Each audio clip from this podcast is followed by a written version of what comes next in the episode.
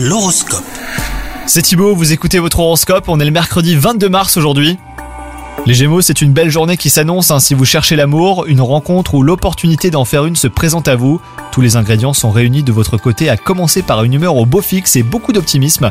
Quant à vous, si vous êtes en couple, la journée marque un certain changement. Une situation ou une réaction qui aurait dû vous énerver vous laisse presque de marbre. C'est un beau progrès hein, pour votre relation. Au travail, la pression est palpable, mais elle ne vous effraie pas. Vous avez un défi à relever c'est quelque chose que vous maîtrisez parfaitement.